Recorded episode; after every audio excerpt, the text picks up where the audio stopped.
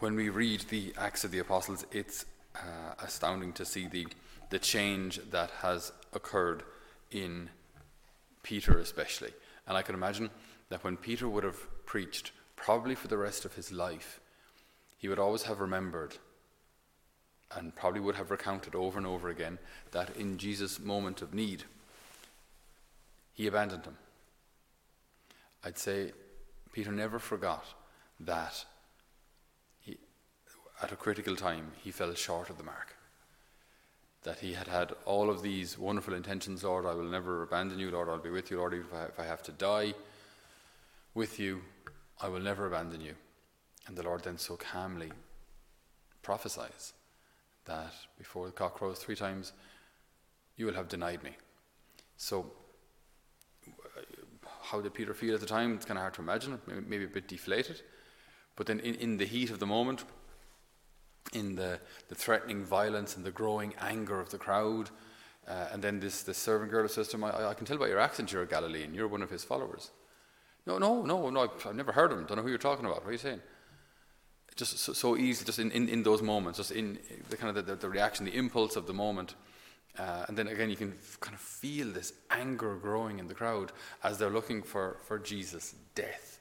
You know, there's a there's a, a, a viciousness there, and uh, which he, of course he would have perceived as well. So just in, in the moment, three times he denies. it. He hasn't even been threatened. He hasn't even been. You know, it's not like a Roman soldier came to him and said, Are you one of his followers? If you say, Yes, I'll kill you. And then he denies in that moment. No, it's, it's in the kind of the simple conversations with servants warming themselves at fires, you know. So, what, what I think Peter would never have forgotten that. He would never have forgotten the fact that deep down, he's weak. Deep down, without God's grace, uh, he can't do anything good. And what I think would, would have been critical for, for Peter is that this knowledge would have actually served him very well as a pope. Right? So, in order to, to guide the church to not say, I'm Peter, I'm the one the Lord chose, I'm incredible. But rather, I think he would have said, I'm Peter, I'm the one the Lord chose, and I'm the one who denied him. I'm the one he forgave, though, afterwards. And I'm the one who, through no merit of my own, he gave the Holy Spirit. And that is the, the, the, the Spirit that I testify to today. This is the Savior, our Lord, that I testify to today. So I think his, his fall would have actually served him in keeping him humble for this incredible task that he had of guiding the church in those first decades. So they're cut to the heart. You know, when, when, when Peter preaches to them, the whole house of Israel can be certain that God has made this Jesus, whom you crucified, both Lord and Christ, the anointed one. And the people are cut to the heart. What must we, what must we do? What, what have we done? What must, what, how can we get out of this? Like we, we're the ones who are screaming, crucify him, crucify him. And now he's actually the, the, the Messiah that we've been waiting for. What, how, how do we undo this? How do we get back? Well, what must we do? And St. Peter says, You must repent.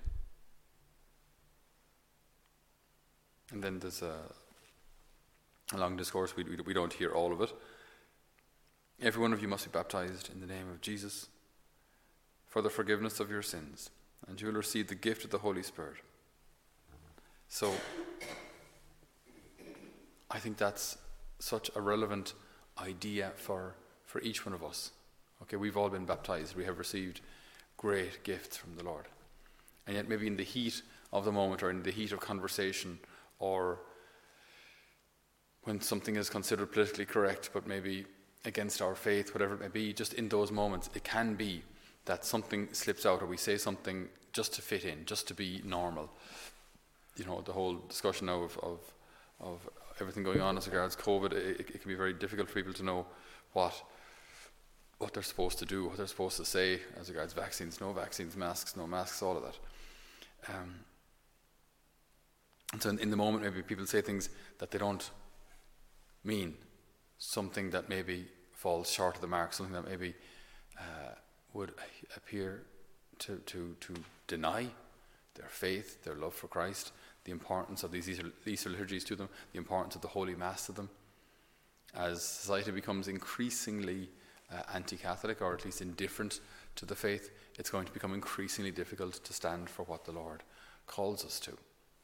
So these are, these are difficult times. These are times which, which I think remind us of, of St. Peter.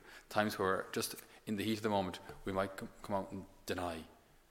Uh, say, yeah, yeah, sure, Mass, mm-hmm, yeah.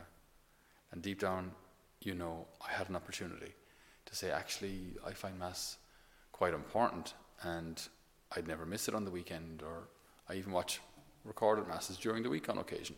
But we find those things difficult to say or to have a, a pro God post on Facebook or whatever our social media is. But if we too, like St. Peter was and like he urges the Jews, if we too are cut to the heart by our infidelity at times, we, like St. Peter, can learn from that. You know, those kind of situations where you make a mistake and you say, I remember listening to an interview with Michael Schumacher back in the day. He was a Formula, very, very good Formula One driver, very, very successful, and very German. Uh, and he was asked, uh, "So, Michael, I mean, are you are you hard on yourself?" And he said, "Well, I must be hard on myself. You know, you don't get good unless you're hard on yourself." And he said, "But like, you know." They, they, they said the interviewer said they, they call you quite cold as if you never make a mistake. And he says, I do make mistakes, but I only make it once. You know, if I'm driving around a track, I, it may happen, yes, that I make a mistake, but I will only make that mistake once. And I just thought, ooh, that's cold. that's very German.